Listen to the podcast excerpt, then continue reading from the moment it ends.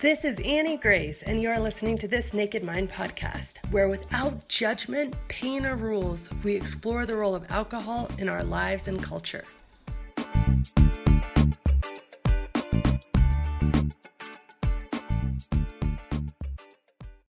Hi, friends, it's Annie Grace, author of This Naked Mind, and I am answering readers' questions.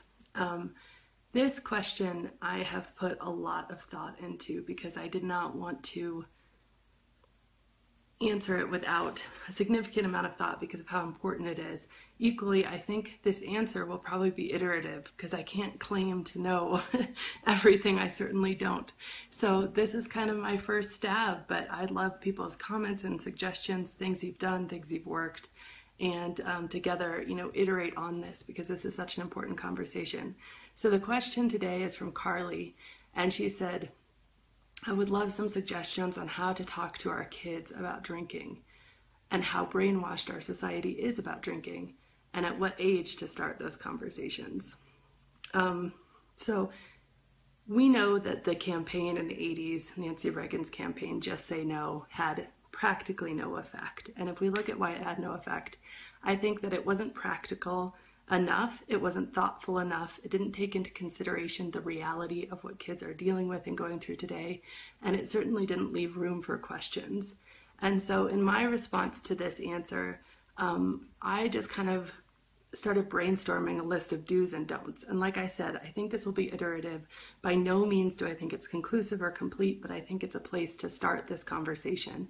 And I obviously thought about it in terms of how I will be speaking to my kids about alcohol. They are four and seven, so I think they're a little bit young. But as soon as probably nine or ten, I will absolutely be talking to them about alcohol. So here's here's my list. Um, number one is do it. Definitely do it. Don't put it off. And I think that's the most important thing. Any conversation you have is better than no conversation.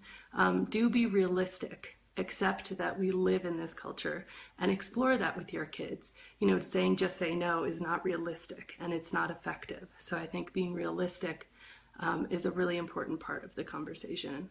Do talk about your personal stories and your personal struggles, both what you've experienced and what you've observed with other people, because real life stories is, is key and crucial and very important. Um, do tell them about the long term effect that alcohol can have on some people and even use examples. And I would almost do this in a way that, you know, really is asking them what they've observed first or what they think about alcohol and getting kind of a baseline for where they're at before kind of diving in to make sure that they have a balanced perspective because that's really what you want here is for them to not just be ingesting society's kind of propaganda around it, but also have the very balanced perspective around alcohol and alcohol addiction. Do, of course, let you know that you love them no matter what, and that's the foundation of this open, honest conversation, and that's what grows open and honest conversation.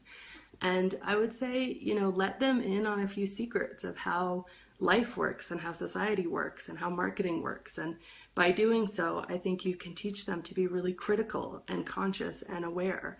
Um, teach them to look very critically at advertisements and maybe even look at a few together and say, what is this advertisement for beer really selling? And do you think it's realistic for you to get that from beer? Um, and teach them to be critical. Teach them to be critical about how far fetched the claims are in alcohol advertisement. And teach them to ask the question of why do you think they have to make such far fetched claims? It's because there's a lot of negatives that they're kind of covering up in alcohol advertising. You know, tell them that outside of the US, you know, especially in the UK, it's not even legal to advertise alcohol on TV. So many people die of alcohol every year. It's four times the amount of people who die from you know, drug overdoses, both prescription and illegal combined, and they can't even advertise it. So, you know, if explain that you wouldn't want them to see an advertisement of somebody pulling out cocaine, equally seeing an advertisement of alcohol can be really confusing because it is so dangerous. You know, talk to them about um, the idea of self fulfillment and entitlement. I mean, the truth is that we live in this society where money and we're, we're richer than any other time in the history of the world and we have more things and more stuff and yet we feel completely entitled and completely unfulfilled by a large part And by exposing that and just having an honest conversation about that fact, you can show that there are so many things in the alcohol advertisements. Alcohol is actually positioned by marketers as one of the vital things that's going to make us feel more fulfilled.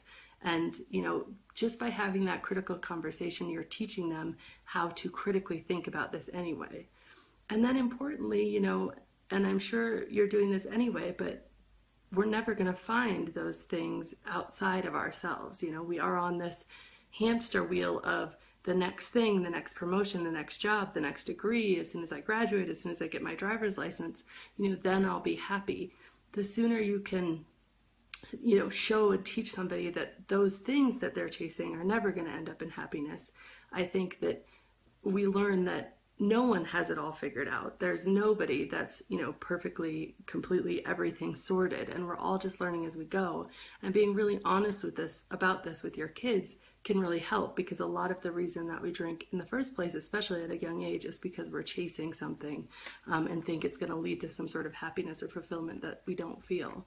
And I would say do also think hard about how you plan to answer certain questions because kids and especially teenagers, they have this uncanny ability to tell when you're honest and when you're transparent and when you're not. And um, think hard about it, but don't let that be a barrier or an excuse to put it off because actually the most important action is taking action. And then, you know, give them this really cool foundational guideline about alcohol. You know, talk to them about the fact that right now, at this point in their life, they don't need alcohol to relax. They don't need alcohol to have a good time and ask them to really remember that. Because if there ever comes a time where they feel like they need a drink to have a good time, it's not that the, what's changed is alcohol and its addictive qualities. And their capacity to really enjoy life right now without alcohol is something that should be showed to them and cherished so that if and when when they drink because the truth is they probably will. I mean that's the realistic part of this conversation. If alcohol starts to get its kind of sink its teeth into them and they become addicted and dependent on it to where the alcohol is creating a need for alcohol and suddenly they don't believe they can have a good time without it that could be a really big wake up call for them. Oh, wait, I remember I didn't used to need this. And kind of cementing that in their minds now, I think, is a really important thing. So here's a few don'ts. Um, don't pretend to have all the answers.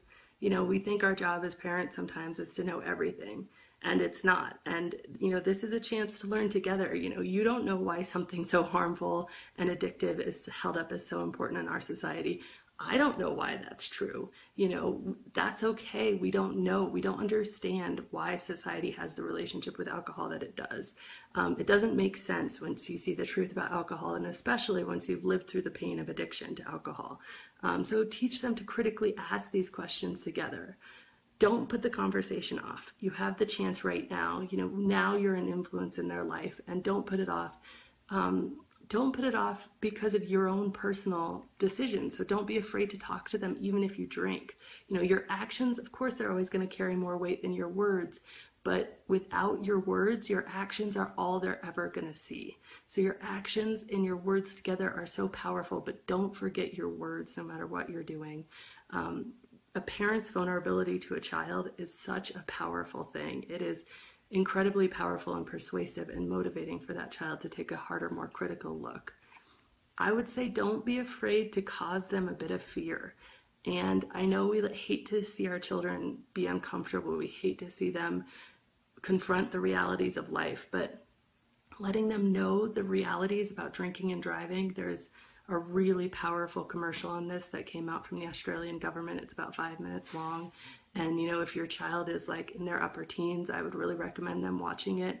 Tony Robbins, he says, the way that he made sure that his kids never drank and did drugs is when they were teenagers, he actually took them to see the repercussions of this. And he took them into some very, you know, crack houses, if you will. And they experienced viscerally the horror and the pain and then they just naturally stayed away from it because they knew without a doubt they didn't want to end up there and in the you know our culture we so protect our children that we almost do them a disservice sometimes because we're so afraid of letting them see the pain that they end up experiencing it. So, you know, letting them watch that commercial on drunk driving, I'll find it and I'll post it in the link below. It's definitely intense, but again, it's important, you know, your your conversation with them about alcohol and suicide and how 70% of suicides involve alcohol at the time and alcohol and depression and how alcohol can actually release a chemical that steals their ability to be happy and alcohol and date rape how you know 51% of women who go to college are you know have had some sort of some sort of sexual assault. And that statistic is higher than ever before, and the statistics about drinking in college are higher than ever before, and the correlation is higher than ever before. And you know, it's not just the women. There was um, a man, and he was convicted of sexual assault, and he said, "I would have never done this. I would have never done this. We were just friends. We were just hanging out, and then I drank too much." And he made a mistake. You don't want your son to end up being a rapist, you know, and telling him about how careful he needs to be once he's intoxicated and no longer has control of those faculties. Those are hard conversations. They're horrible conversations. But the conversation is so much less horrible than the reality if that happens to a really, really good kid. So don't be afraid, and this is my last one, to ask them about how your drinking affects them. And this is really important. And if you've stopped drinking, you can ask them about how it affected them before. If you still drink, you can ask them about how it affects them now. And that's because this leads to an honest and effective conversation. Those are the types of the conversations that work, where you connect person to person, and where you learn something together, where you teach each other together, and not where you pretend to be perfect or have all the answers. And even if it sucks, even if it hurts, like that's where the healing is. That's where you can understand you know and that's the reality. And if your drinking is affecting them that will teach you both a lesson a very very powerful and important lesson. Um, allowing them to process these feelings to open this honest conversation with you without pretending you know all the answers and certainly without pretending that you're perfect and with the aim of teaching them to think critically about everything that's happening in our society, I think could lead to some really productive conversation. So, a very intense topic. Like I said, I think I will continue to think on this and iterate. And if you have any suggestions, if anybody's out there talking to their kids or have stuff that works or doesn't work, I mean, I think we could benefit from a conversation about this in the comments. Um, and thank you, uh, Carly, for this question. I think it's a really important one. So, again, this is Annie Grace, author of This Naked Mind. This has been Annie Grace with This Naked Mind podcast. Thank you so much for listening. You can learn more at thisnakedmind.com. And please remember to rate, review, and subscribe as it really helps us spread the word.